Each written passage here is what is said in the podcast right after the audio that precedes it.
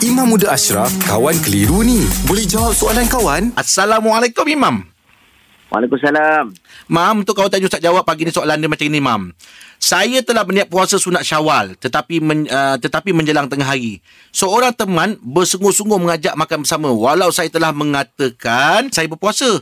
Adakah dibolehkan untuk saya membatalkan puasa tersebut? Memang ada perbincangan ulama tentang hukum uh, sebab ada pernah sahabat Nabi pun dia pernah puasa. Mm-mm. Puasa tiba datang tetamu datang. Ni Salman dengan Abu Darda lah. Tetamu datang bila tetamu datang, tetamu cakap aku tak nak makan kalau tuan rumah tu puasa. Mm-mm.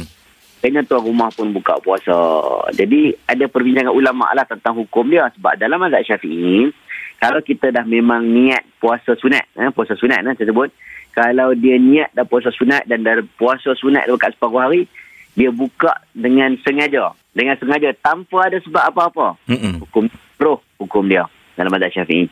Ha, tapi kalau dia buka dengan sebab-sebab tertentu, ha, tadi pagi dia tak nak musafir, main-main kat tengah petang tu dia kata macam, aku ingat nak pergi jalan lah, nak musafir lah. Mm-mm. Kan? Jadi bila musafir takut penat, ha, jadi dia benarkan buka, tak ada masalah.